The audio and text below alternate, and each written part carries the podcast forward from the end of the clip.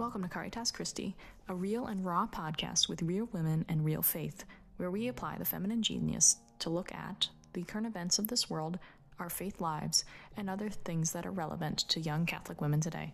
Thank you for joining us. Happy Thursday.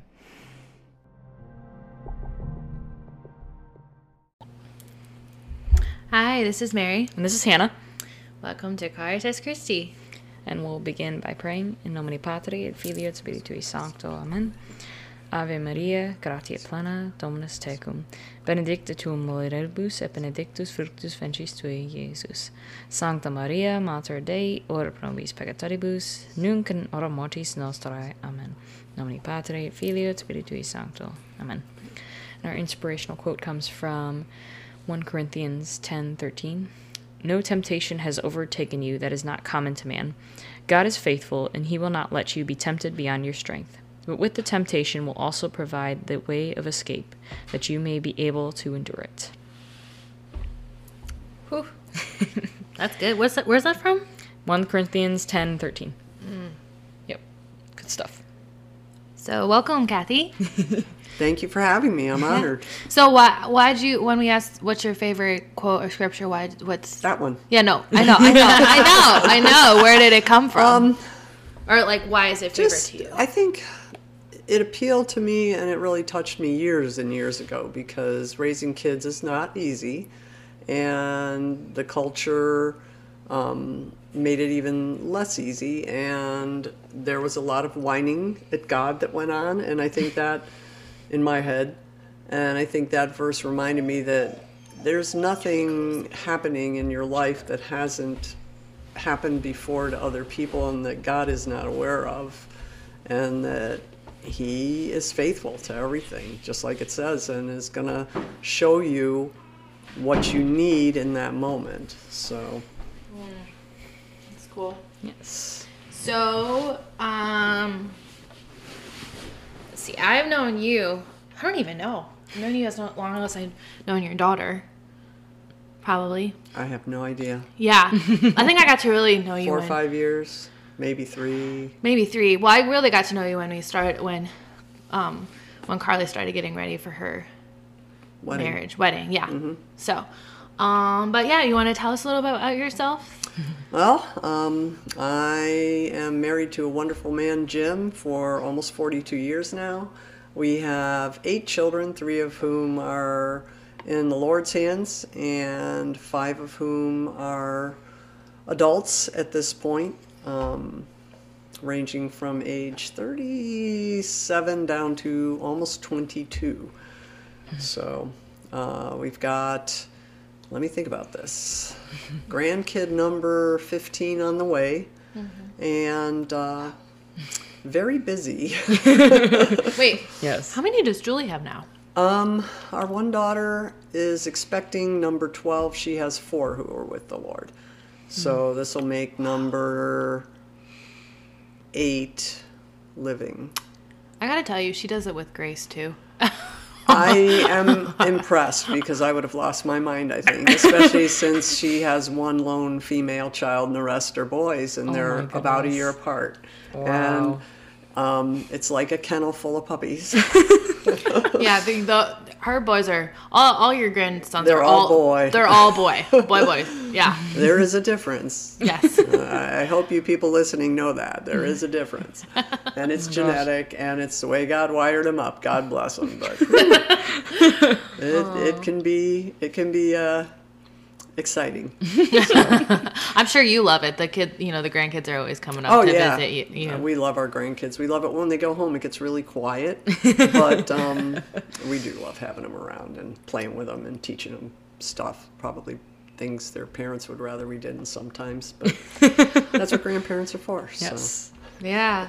So you have a lot of before we get into like the actual like questions, um you have a lot of like fun things. You teach archery, right? Um, I actually teach a number of shooting sports for Okay. 4-H um, in a shooting sports capacity, and then I also teach adults how to teach the kids um, a specific program of shooting sports because it's very consistent.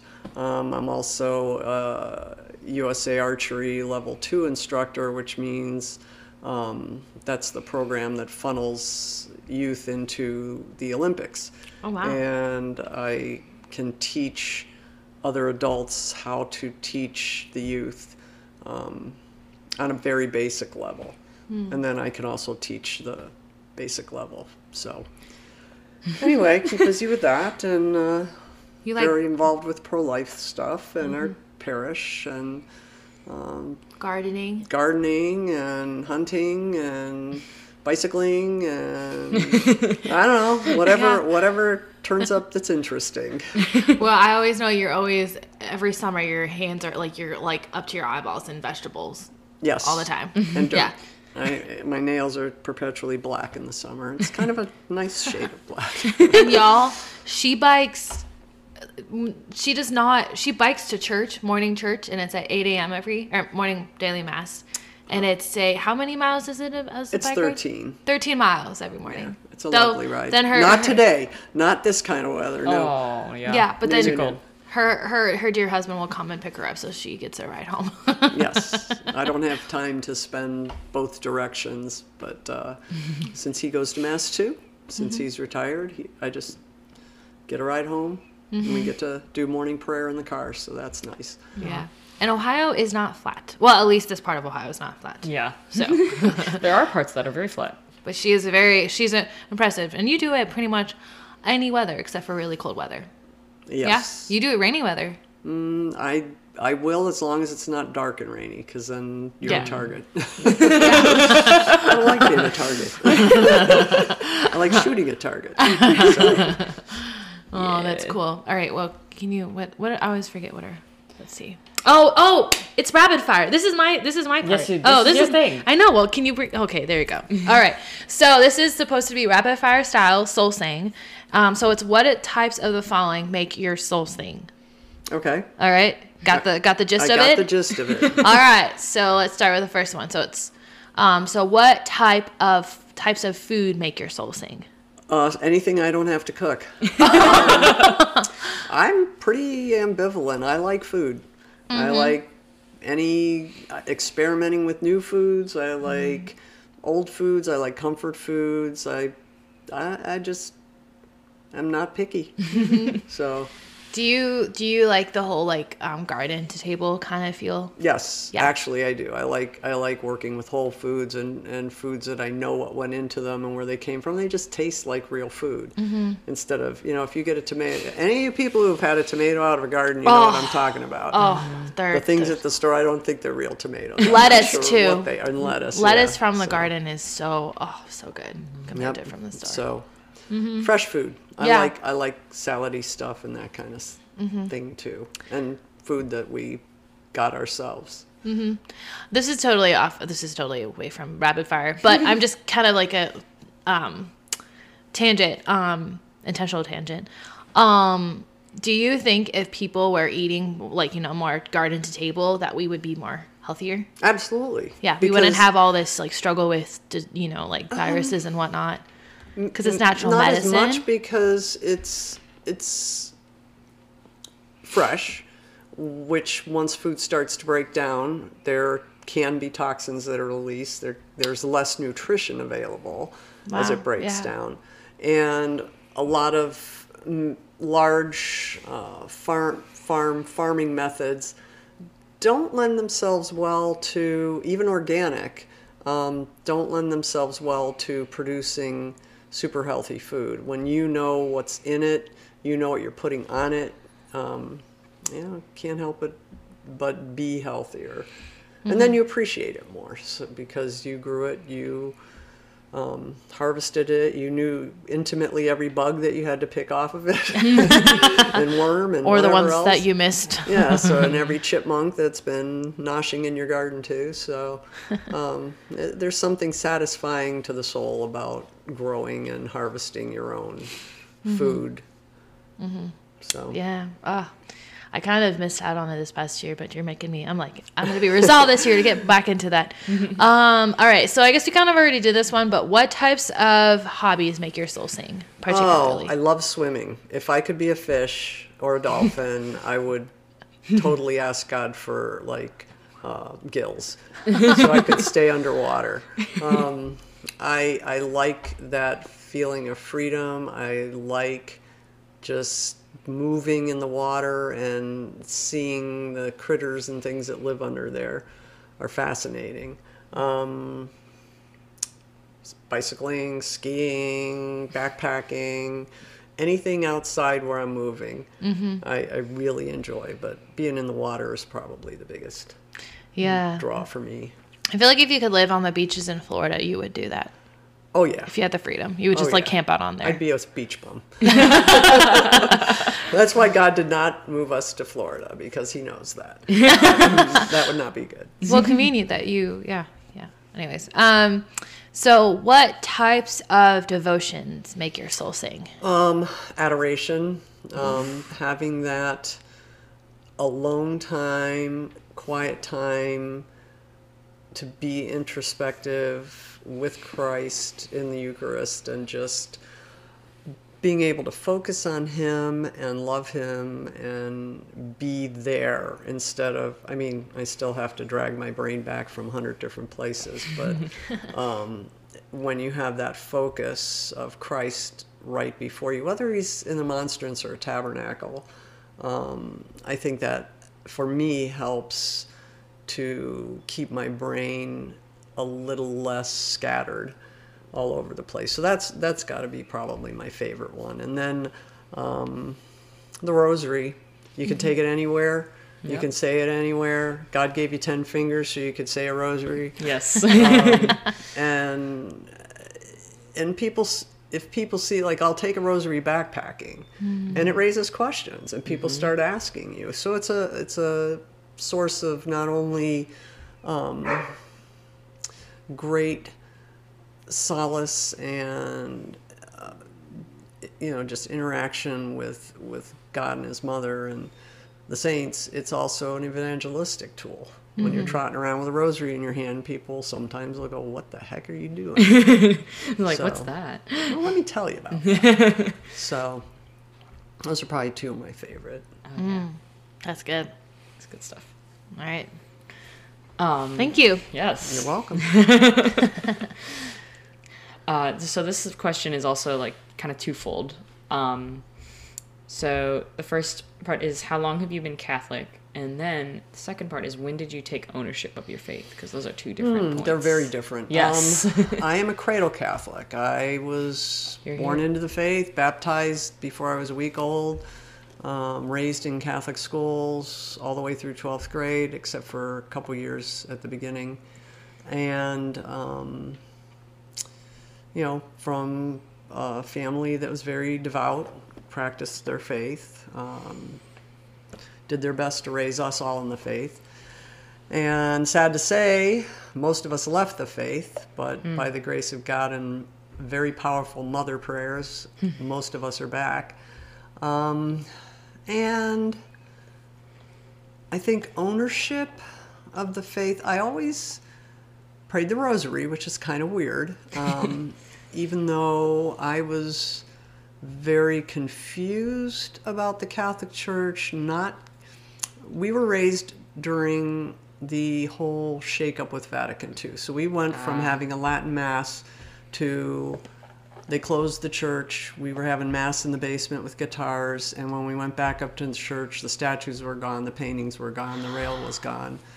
And it was a hard time because as a kid, and I was a kid, I think I was seven, eight, something like that. It was confusing. I liked the music, I liked the guitar music, um, but it didn't have any depth. There was something missing. And I sensed it, but it was how it was, you know. And then growing up with that, um, there was confusion. There was, uh, I have to say it, there was some heresy being taught in the schools. Um, The um, whole situation ethics thing that the outcome determines whether something is ethical or not uh, kind of goes against Catholic teaching. Yeah. And I felt that there was something disturbingly not quite square about it, but I couldn't put my finger in it because catechesis was poor. Yeah. So, I Jesus, we went from the Baltimore Catechism to Jesus is your buddy, and there's really no such thing as sin. There's loving, unloving choices. And how do you reconcile that uh. yeah, as a kid, especially? And when you're a teenager, are you going to listen to the nun that's teaching you at school or your mother? hmm. Yeah. Most of us don't listen too good to our mothers at that age. and so, you know, from the authorities, it it appeared that this was church teaching. And there wasn't internet, and there weren't Catholic radio stations, and there wasn't a catechism other than the Baltimore Catechism, which had been basically kicked out. And uh, so, and, and that's not to say that that that's it was my choice to to walk away from the faith, except the rosary. I carried that thing with me, and still talked to Mary and prayed it. But the real heart change came, I think, when when we had our oldest daughter. Um, we had been kind of listening to the Christian radio station because that's what was out there, and I had a, trouble getting past the preachers that preach the brimstone fire of God to you, and what they said was was okay in a lot of ways and attracted me, but the method of delivery really turned me off. So I was just like, ah, I can't listen to this. But my husband Jim liked listening to it, so it was on in the house, and I'd pick things up. So when we had our oldest, it was like, well, I suppose we ought to raise her in some faith and give her some faith background. We knew that the Christian faith was the true faith. Um, there was just too much historical evidence for it. Yeah. And so we tried different churches, different denominations, and just never felt it was like there's something missing, there's something missing. Yeah. And I want to say it was the Eucharist, but um, you know, at the time it was like, well, probably because I was raised in the faith, that's what I'm comfortable with. But that drew us back to the Catholic Church, and we, we ended up landing there. Um, we were not married in the Catholic Church. We had a hippie wedding in the park. Oh wow. and so we normalized our marriage and um, had our kids baptized and started raising them in the faith and then um, you know trying to figure out what the faith really taught not Yeah. getting not getting a, a lot of guidance from our parish um, being told some things at the time at the parish we were going to that probably weren't quite right. Um, for instance, that, oh, you don't need to get married in the church. God recognizes that you're married. Mm, because I didn't want to keep going to communion because I felt, I don't think I should be doing this. We Yeah. weren't really married in the church. Mm-hmm. And I was like, well, I'm not going to go anyway. And then once my husband was baptized with Carly, our second daughter, he was mm-hmm. baptized the same day because he was not raised in any faith at all, Wow. period. Um, just went to church on Christmas and Easter, and he and his sister figured out that God was for big people and Jesus was for gifts. that was the extent of theology that as they understood it. Oh my. So, um, so he was baptized. We had our marriage blessed by the church, and um, started kind of digging where we could into different books and uh, talking to different people. Uh, when when the catechism came out, that was huge because now we had in our paws something that we could go to and say, okay, what does the church teach about this? Yeah. you know what are the nuances? Where did this come from? Why why do we believe this?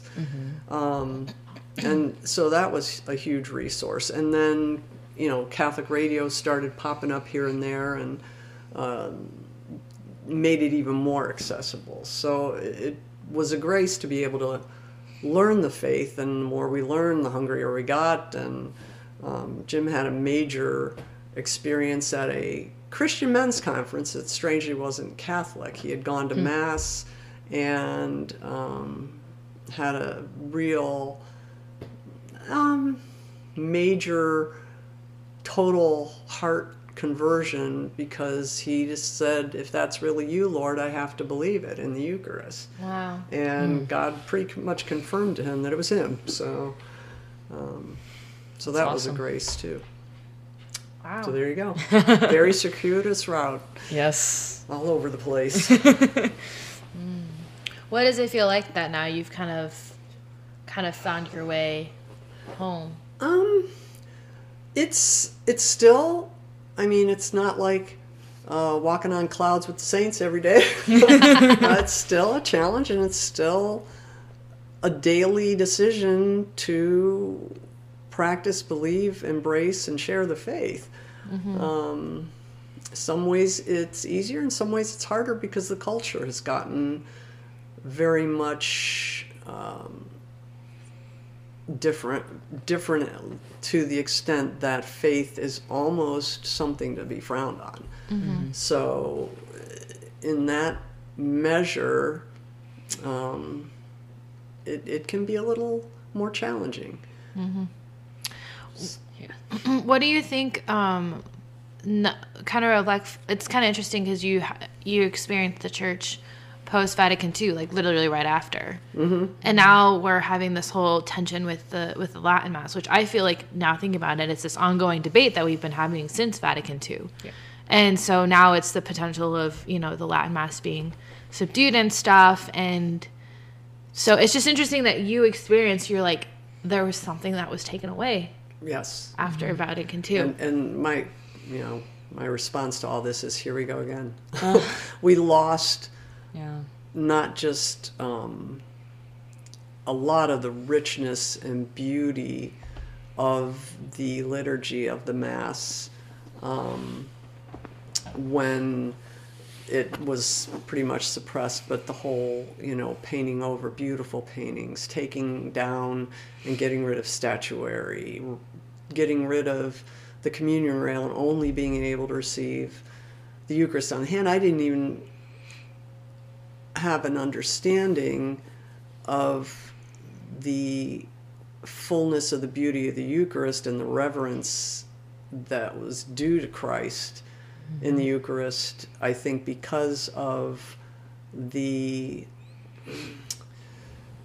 the way the mass had gone that didn't encourage that in a lot of ways yeah. um, sadly. And I know people that just left the church because they could not make that transition from the Latin Mass, where it didn't matter where you went, the Mass was the Mass was the Mass. Mm-hmm. It didn't matter if you went to Zimbabwe or hmm. wherever, it still was the same Mass. To, I don't know what I'm looking at anymore. Mm-hmm. And so, you know, in a way, that was that was tragic.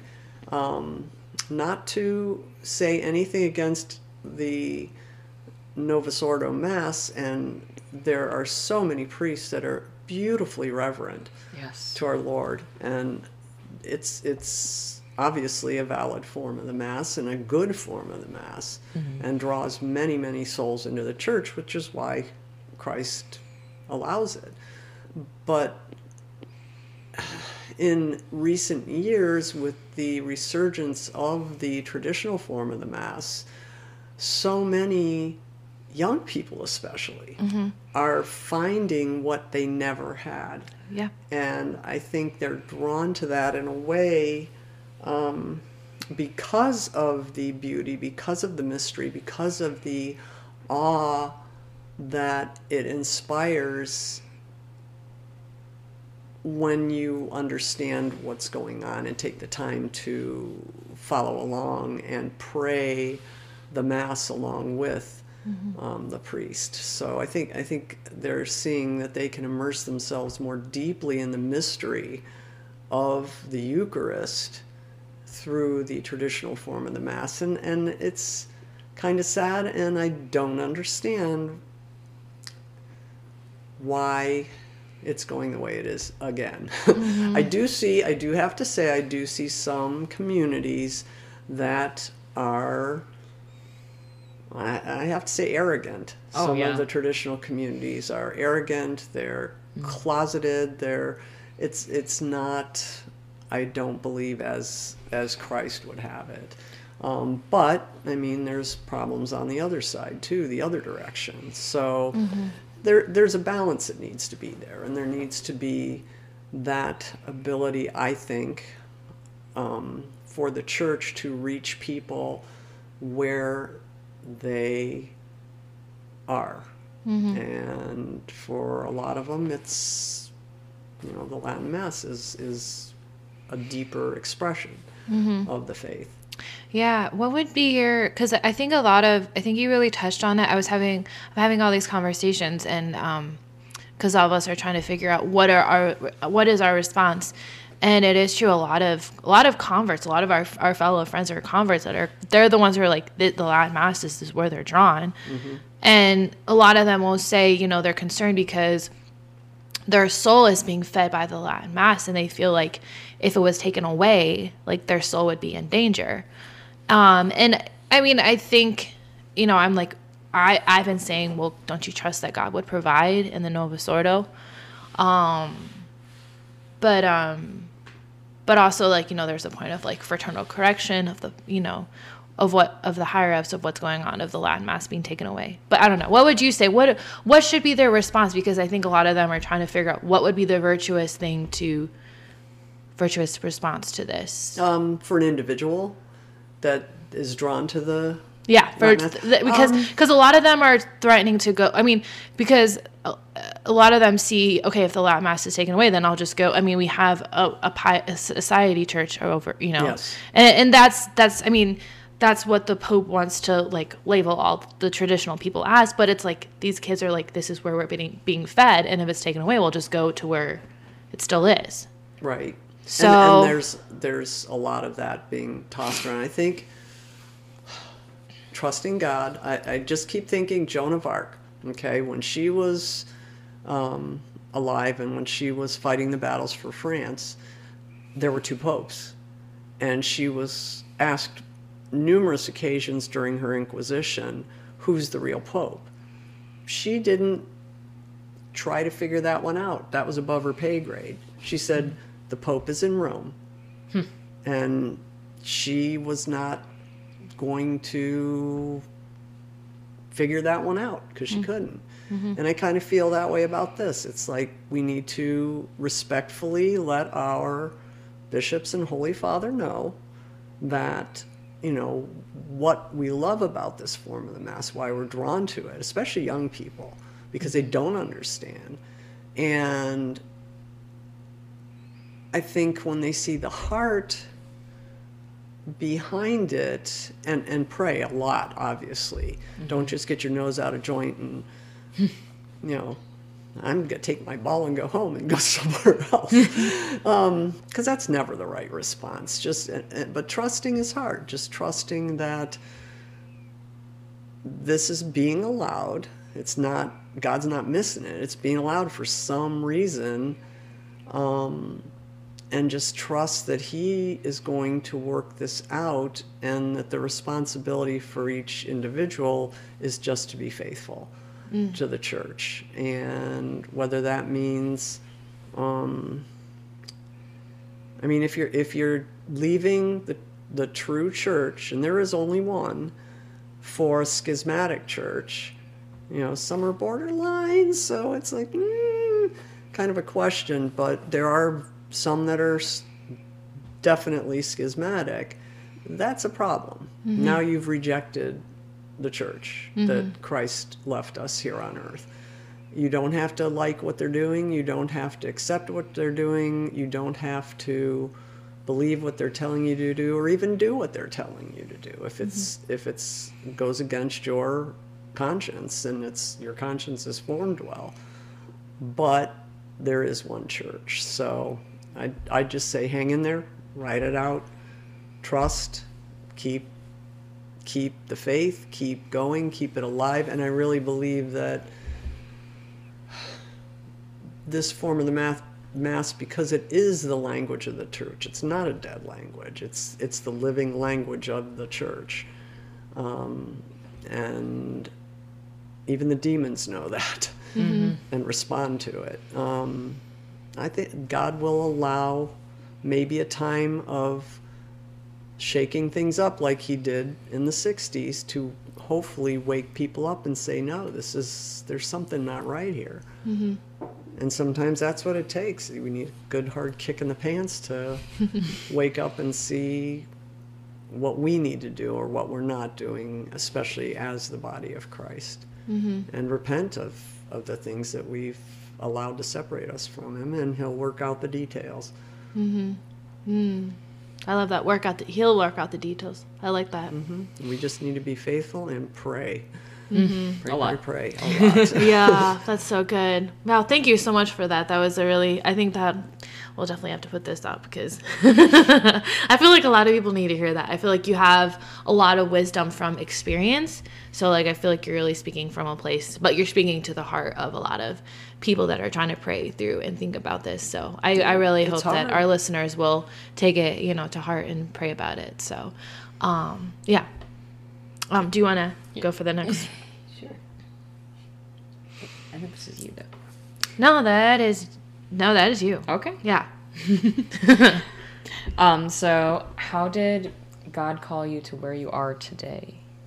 To where i am today Particularly in your involvement with the pro-life movement. with the pro-life movement Yes. um Sorry, my mother was a pro-life warrior um, I was 13 years old when the Roe versus Wade and Doe versus Bolton decisions were made by the Supreme Court and really had no clue what was going on, honestly.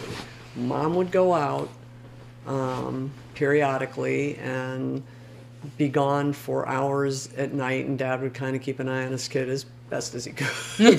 there were seven of us, so he just kind of was like, let us run wild a little bit. But um, really didn't know what she was up to. Um, really, honestly, didn't care. I was a kid and doing my thing. We were still kids at 13 then. Yeah. And uh, came to find out later that they were trying to open an abortuary in our area, and the churches, specifically the Catholic churches, got together and had 24 7 round the clock uh, prayer and protest on the sidewalk in front of where they were supposed to go. 24 hours a day, seven days a week. They had enough people to do that. We can't even get a handful of people on the sidewalk now. It's really kind of a different world. But she would go out even after, you know, doing homework with the kids, making dinner, riding herd on us half the day, the little ones, and she would go out there and she would stand and pray with other people. Um, we, you know, most, the culture was very different. So I would have to say most people just kind of lived their life. It didn't, it wasn't really talked about Yeah. a whole lot. Um, as I grew older and got into high school, uh, I started hearing about abortion and started having to kind of think about it a little bit.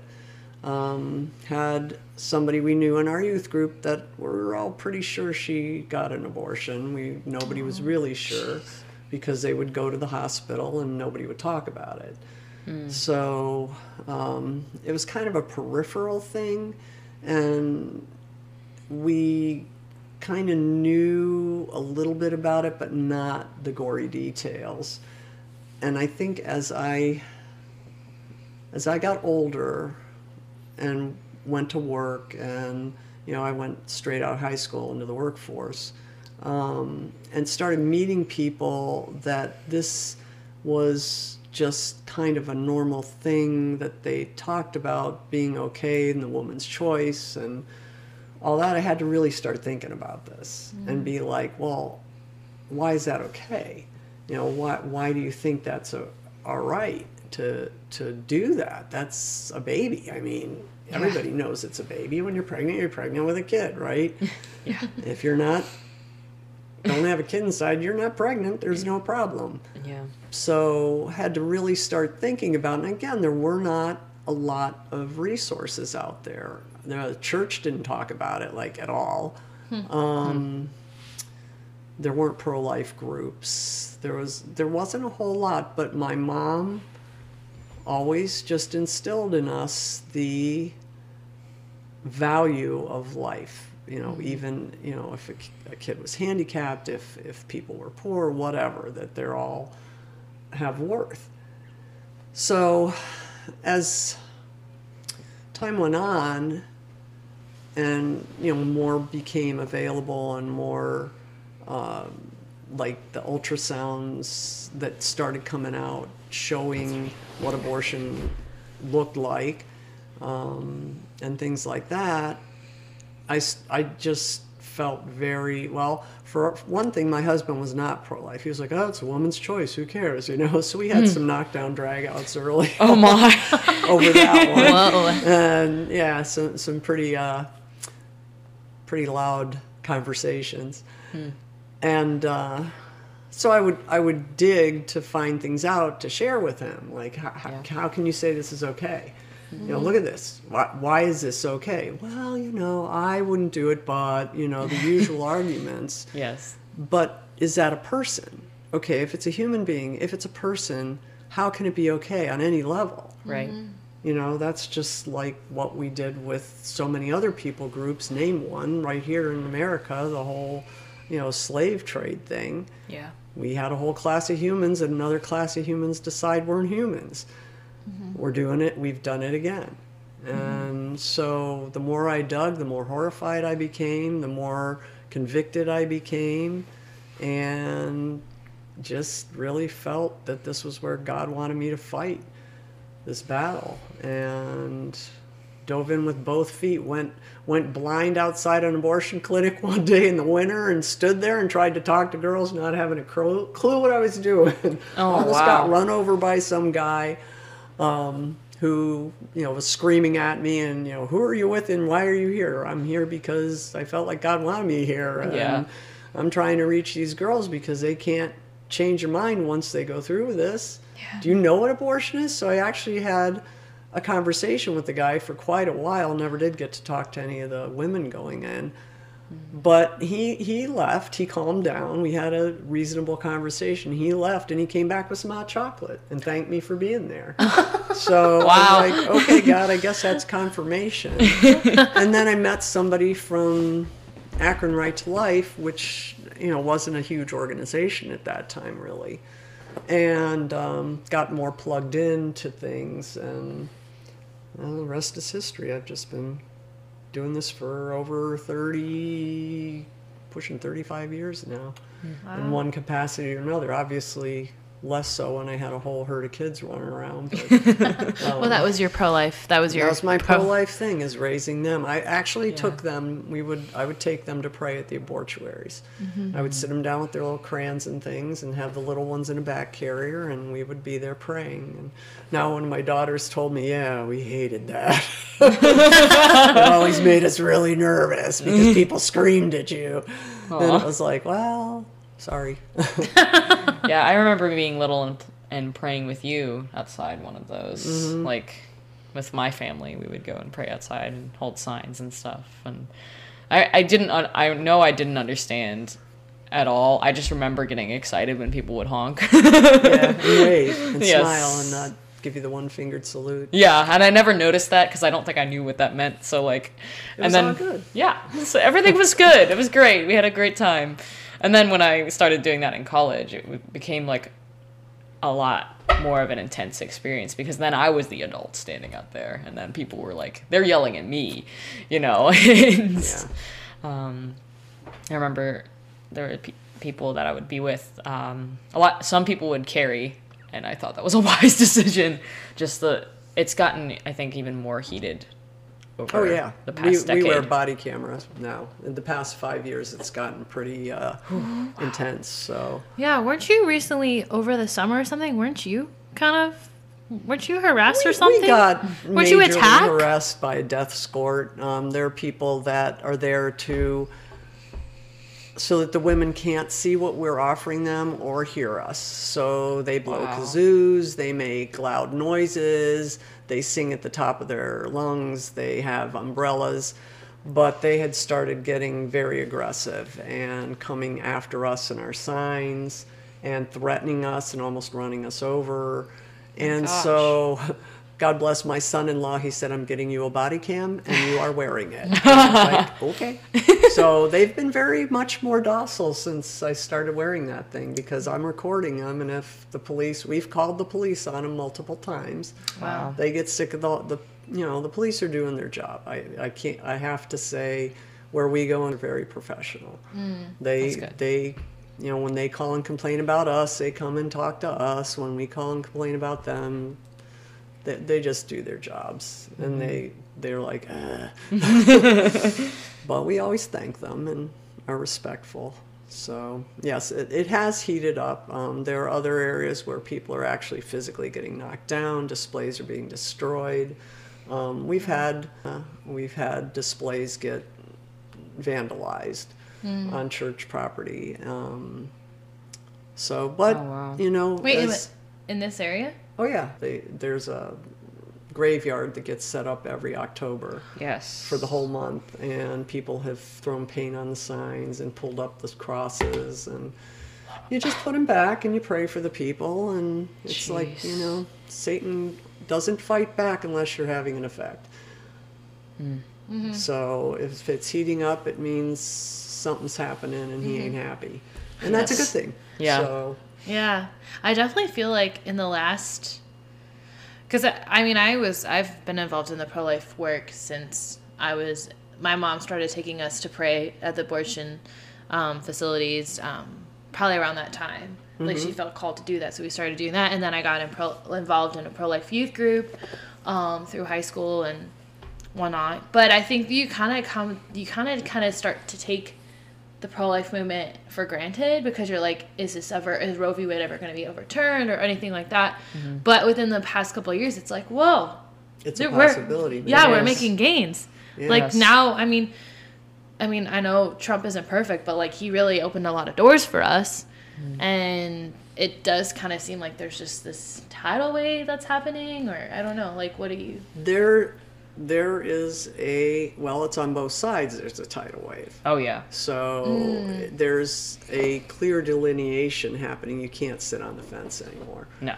and just ignore this because you're going to have to come down on one side or the other, and um, it's it's encouraging to see the numbers of people who are getting out there and maybe not necessarily on the sidewalks as much, but in the colleges, in the high schools, in you know the different areas of life where people are getting out there and, and talking about this with knowledge, with uh, love, and you know with with the only thing that can change hearts with Christ. So you know many ministries have sprung up that um, bring the truth about abortion to the public square in various areas, and it, you can't ignore it. You know, when you've got a great big picture of an abortion victim, and you're walking by that on your lunch hour in a downtown area, Yeah. you can't unsee it. Nope. It's in your brain now, and that's not a bad thing. Or if you've got somebody out there and saying, "Hey, you know, let's talk about this issue. What do you think?" You can either kick them or ignore them or whatever, but some people will listen. Mm-hmm. So, mm-hmm. and do you have something we can pray for you? The women that have had abortions that are hurting So so, desperately, mm. and they need they need that invitation to heal. Mm-hmm. You know, and, and in some ways, the church has fallen down on that. You know, we don't hear it from the pulpit, which is where the people are coming and Yes. hearing it. Um, you know, that's the place to reach out in love and say, "We're here for you. Yeah, what you did was wrong. Was sinful. Come to confession. Come, come, receive healing. We know you're hurting. Right. You know, We want you back. Yeah. and and by doing that, it makes other women who are considering it think maybe. Yeah. So, Mm-hmm. you know, That's true. I think there. I wonder if you also are wa- noticing a trend of priests that are really becoming more and more strong and orthodox in their faith because I do feel like. The younger like ones. the Yes. younger ones because I Mm-hmm. think they're. I mean, even like our pastor at our parish, like he's he's not afraid to speak about the pro life. You know about Right. abortion from the pulpit, which is it's so it's so refreshing. It's encouraging. Which is I think it's very daring because with the congregation, there are definitely some people in there that are probably pro-choice. I would assume. But it's an, any any group of people. Right. Yes. You're going to have that. About honestly, about thirty percent of Catholics that they know of Right. are that admit to it. that'll admit to it are either solidly in the pro-abortion camp or the yeah buts. Mm-hmm. You know, But yeah, so do you see? uh, Yeah, you so I see. I see more the seminaries turning out young priests or old priests, newer priests who are on fire for the faith and n- not just the safe part of it. You know, the part of it that challenges a culture that's mad uh, with sin. And you just keep going. It's not just abortion. You've got you know gender confusion all over the place. You've got same-sex marriage. You've got um, you know whatever's good for me is good for me and how dare you tell me it's wrong? And i'm going to get what i want through violence and that's okay civilly so it must be okay. So you know the, these guys these guys have the guts to answer god's call when it's not easy and it's mm-hmm. not safe and it's not comfortable for them mm-hmm. why has the Catholic? I mean, uh, are there pockets of the Catholic Church that have always been outspoken against abortion, or the whole the teachings of the church have been very clear right? Of Forever. course, yeah. Mm-hmm. um, Long time. for a long time i i think i don't really know if that was a, an issue with seminaries not giving them the tools they needed to address this well um, or any social issue um, i honestly don't i can't say i just it's encouraging to see and like you said refreshing to see more people speaking up for the truth of the gospel. However, that shakes out, but Yeah. especially about this issue because honestly, this this one is more horrific than any other issue that we can address. They, I mean, over 63 million kids since 1973 that we know of, Right. and we don't even know how many medical pill abortions are being done. They don't have to report it. No. Mm. So, you know, huge, huge amounts of souls are being condemned mm-hmm. through their participation in it, but how many lives are lost, it's, it's just mind boggling. Mm-hmm. Over a mm-hmm. million per year in this country alone. Mm-hmm. And God can't sit and watch that and allow it to go on. So, you know, he's, he's raising up voices that have the courage and the faithfulness to speak up. And it can be done in love. You don't have to beat somebody over the head with a big stick, but, uh, well, some of us you do. but um, the truth is the truth. And whenever you withhold it, you're not being merciful or kind or loving. So, Yeah. And, but the world will tell you like that that you are. They're like, well, if you really loved me, you would you would just say that everything that I do all the time is okay. I'm like, no. but it's not. If I if I walk up to you and I I smack you upside your head or I take your car, is that okay? Probably not. You probably wouldn't appreciate that. So, you know, there are standards. And there is right and wrong. So, Yeah. Um so um my gosh, I feel like there's so much to talk about with the pro life movement. Um how are we on time? 40, What? 48. Okay. All right. Well, um our kind of our last segment, unless there's anything else with the with what you see going on in the pro life movement before we go on to our last question. Do you have anything else you want to comment on Um, that or just everybody can do something. You, you you don't have to stand out on the sidewalk, although it's it's a little weird. Uh, You do get yelled at. You get called all kinds of names that you maybe never heard before. They're like, oh, that's a new one. yeah, you just smile and wave and say God bless you, and you know, thank them for their concern, and uh, you try to be kind and, and loving, and it drives them nuts. But Yes. you can stand there and pray. You don't have to talk to anybody. There are people that come out and just quietly pray the rosary. Um, but, you know, if that's not your calling, you can help out at Crisis Pregnancy Center. You can send them donations. You can um, pester your legislators when legislation comes up. Anybody can send an email. It's real easy. you can commit, and that's the thing, you have to commit to hit your knees every day for five minutes. You can spiritually adopt an unborn child. You know, um, uh, Archbishop Fulton Sheen has a lovely prayer that's short, quick. Jesus, Mary, Joseph, I love you. Please save, name the j- child, the unborn child that I've spiritually adopted who's in danger of abortion. Pray for that baby for nine months. Give that baby a name. Mm-hmm. At the end of nine months, give a donation to a pregnancy care center in that kid's name mm-hmm. and adopt another one. Hmm. You know, say a rosary a week for the unborn and for an end to abortion and for the conversion of the people that work in those places. Mm, yeah. Because, you know, God doesn't want them to go to hell either. And mm-hmm. you know, so we need to we need to understand they are not the enemy. Mm-hmm. They have been consumed by the enemy, and we don't know their story. So we need to be praying for them. So everybody should be doing something with this. Um, there's really no excuse not to. Mm-hmm. So, And we really need to be doing it now too. So. Mhm.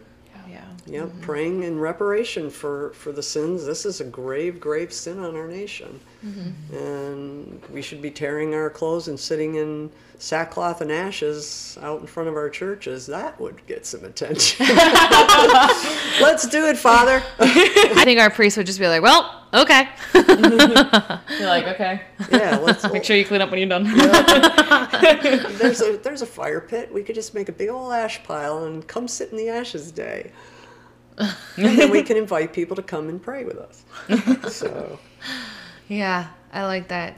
I, and I, you know, I, I always, you know, when it comes time to like for election time, though, I always, you know, say you're one issue voter, but it's like it really does. It is the issue.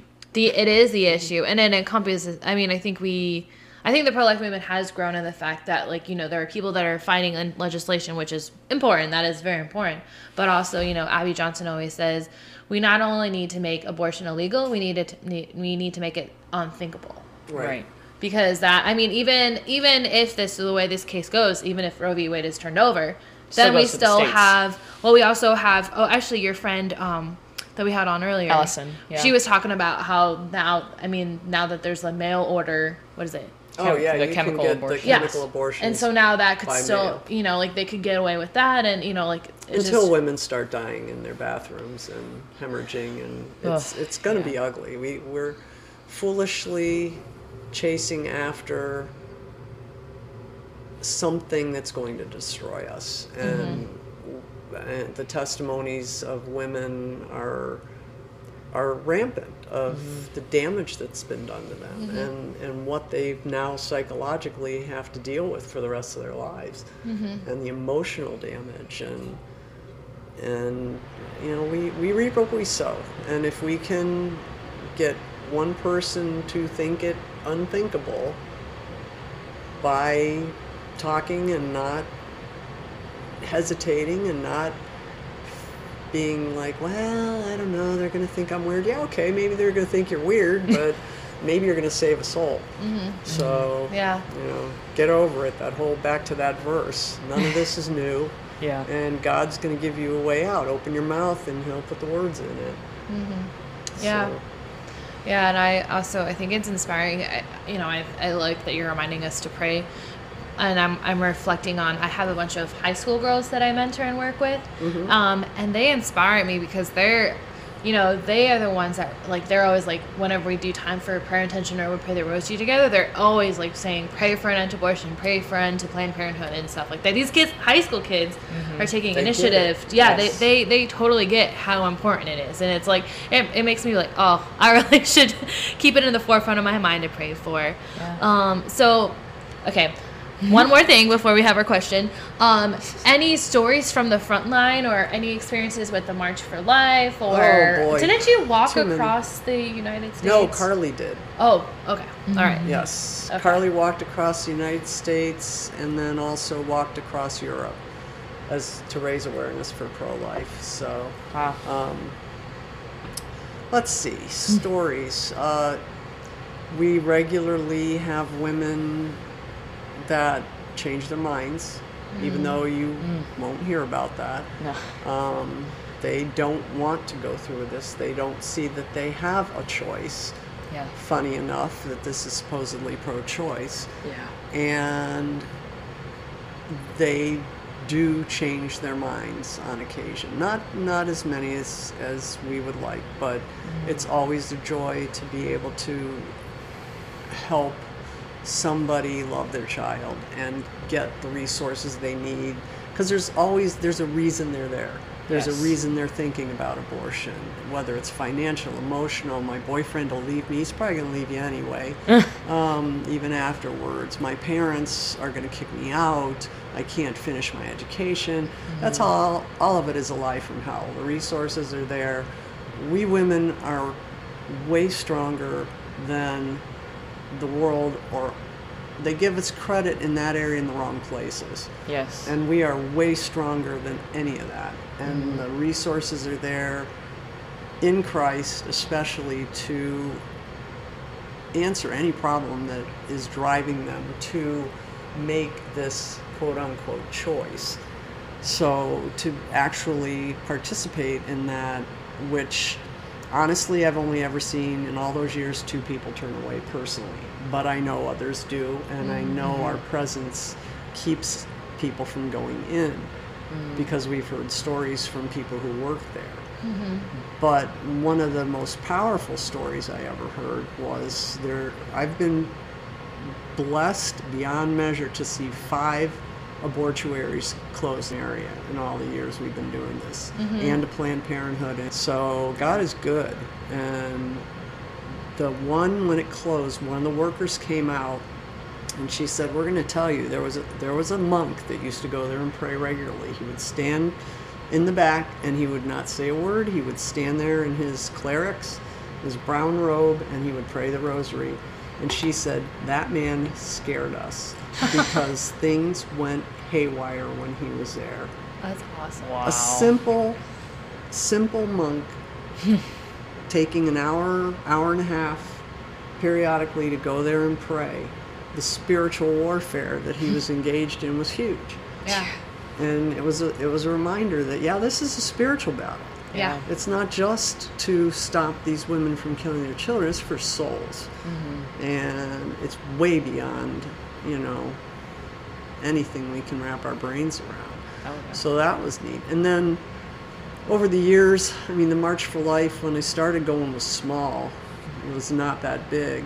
Just and it was mostly older people. Mm-hmm. Um, over the years, it's kids now. I mean, we're mm-hmm. talking college age and down. Now there are middle schools sending busloads of kids. Yeah. and just the encouragement to see the energy because we get old we get tired you know?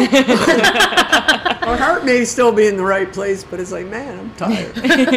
And, uh, and and we're used to doing things a certain way and you young whippersnappers you, just, you have a you have fresh perspectives and ideas and you're more plugged into the culture we're plugged into a 30 40 50 years ago culture. It ain't there no more.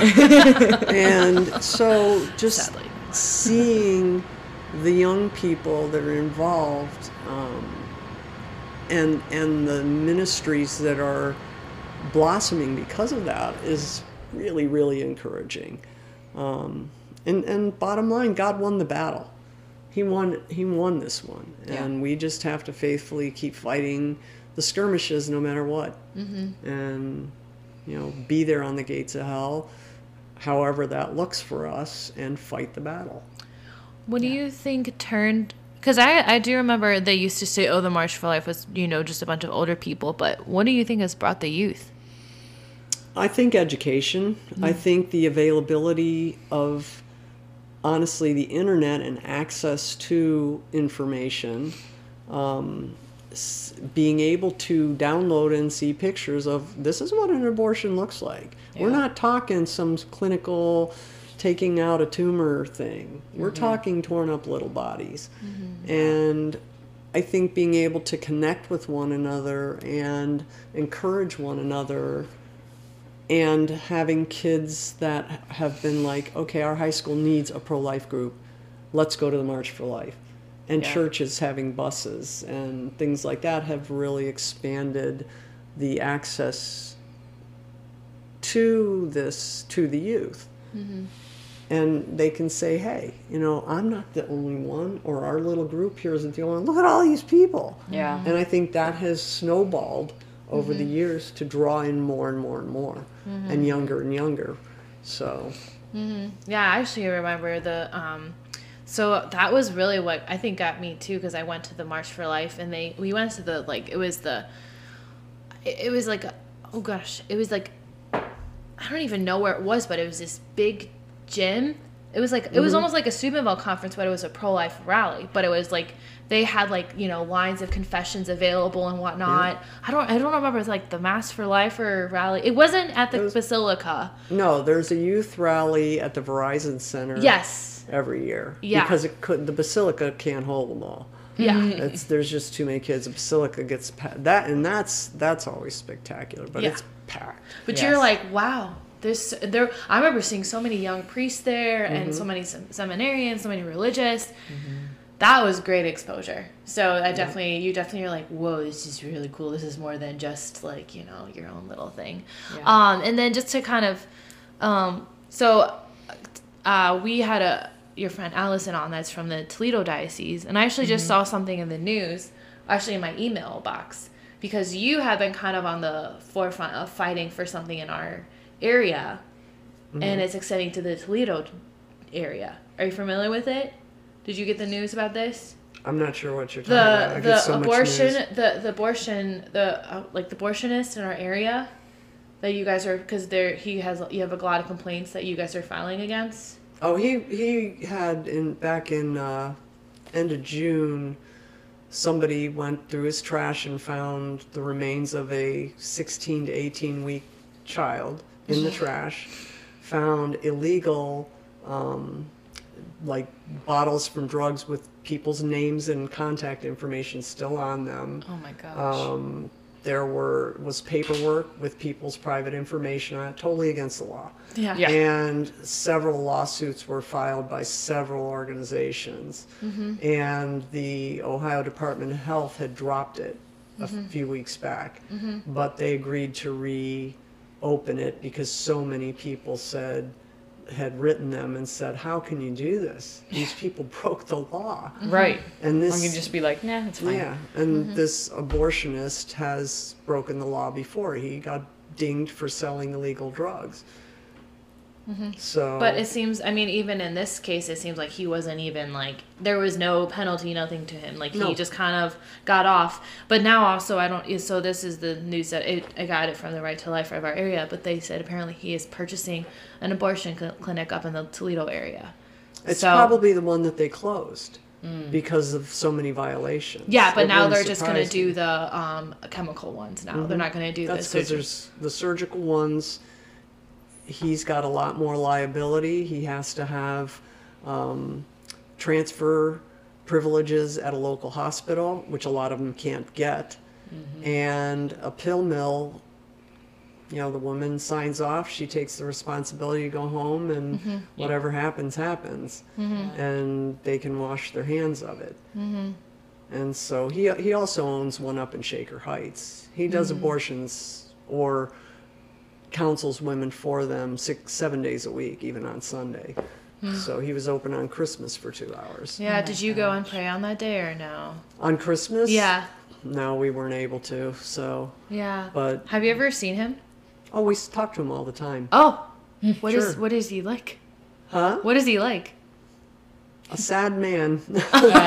Yeah. a very sad, angry man who makes a lot of money on the, the corpses of children and the destruction of women. Do you So- think he's in denial, or is he just? he makes? I think it's demonic. I, I know it's demonic. You cannot look at the product of your business, which would be torn up children's bodies mm-hmm. every day, and n- not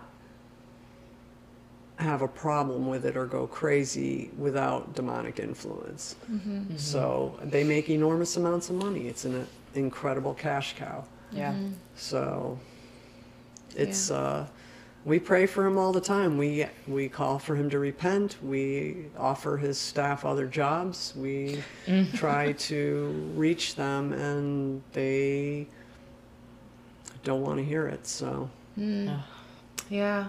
Well, I mean, look at Abby Johnson's story, mm-hmm. you know, and how and all the, all and the she's not ministry. alone. Yeah. No. she's not alone. There are abortionists who have come out and told their story. Bernard Nathanson years ago was one of the first ones and talked about how they lied and made up all these statistics and hmm. you know of course they got away with it because hmm. nobody challenged it so hmm. you know there's there's great hope Mm-hmm. for these people we can't give up on them which is why we have to pray for them we we don't need to scream and yell and tell them they're going to hell but you know they are going to face god someday mm-hmm. Yeah. and so we pray Yeah. Yes. That's yeah. Wow, there's so much to talk about with with women. I feel like we could be talking for. I Yeah, feel like I feel like we're gonna. Yeah. I know. I feel like we're gonna too have to have like a take take two and have her on again to talk more. yeah. When there's like a Part big, two. Yeah, part two. Yes. Can we have you on for a part two? sure i'm Putting you on the spot. I don't know when that will be, but yeah. Um, these days. Yeah. So, do you have any um, closing inspiration or advice that you would like to offer, just in like you know, in regards to the pro life movement, but just also following um, God's will in your daily life and living out the love of Christ in it? Um, I just keep asking God every moment, what do you want for me right now, Lord? And how can I do it your way, not mine? and, you know, sometimes it doesn't look anything like you thought. and another one that's kind of dangerous to pray is wreck my plans gloriously, Lord, for your glory. Uh, Wow. That one you have you have to really have some coffee first.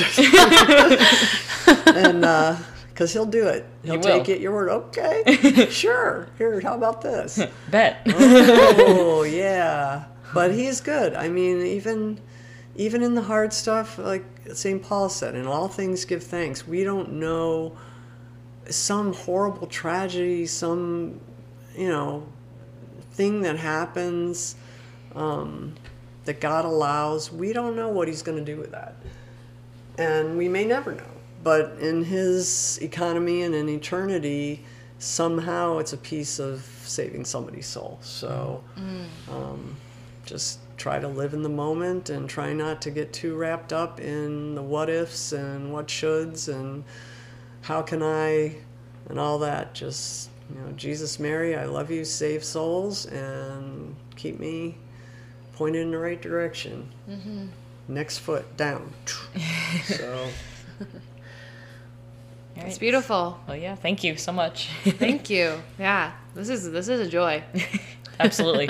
Hannah suggested, and I was like, oh, great idea. well, I'm glad I could be here. I was uh, honored that you would think Yeah. to even ask me. Never done one of these podcast thingies before. Of these Well, here podcasts. Okay, actually, to kind of make it even more like, okay, so this is a pro life movement, the pro life, you know, talking about the pro life movement and the March for Life, and it's coming up. Do you have any like challenge for people with the March for, for March for Life coming up, or you wanna, you Um, wanna, you wanna there give are any? local marches for life all over the place. There's a big one in Akron. There's one in Cleveland. Look them up.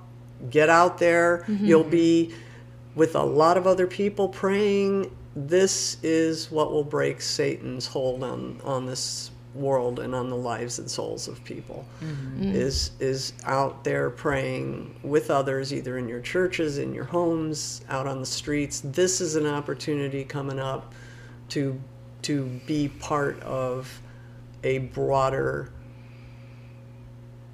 um, movement of God's Spirit in the community. Mm-hmm. So look it up, get out there and, and join them for the local March for Life. If you can, I know some buses are being canceled, but if you can go out, we're taking our oldest granddaughter for the first time, so now this is generation number four going. Wow. And my mother used to go back when Nellie Gray started it. Whoa. She would go. She met Nellie. She knew Nellie. Wow. Dang. They were chums, and uh, you know now the fourth generation of our family is being Guess brought I- in. Wow. So, you know, you guys can do it too. you don't have to go all the way to Washington. Yes. it's in your backyard. So, Yeah. Well, there you go. All right. Absolutely. So get out there. Yeah. We want to see you out on the front line. We'll, we'll see you on the front line. Yes. Yeah. All right. Do you want to do our closing quote? Yes. I feel like it's appro- very appropriate. Yes. From our dear Saint Catherine of Siena. Yes. So I'll send you off with this. We've had enough exhortations to be silent. Cry out with a thousand tongues. I see the world is rotten because of silence. amen. Amen. And evil Oh. succeeds because good men will do nothing. And Saint Catherine, pray for us. Amen. Amen. All right. Well, thank you guys for listening, and thank you again, Kathy, for coming on with us. Yeah. Night and know that you're all loved. Bye. Bye. Bye.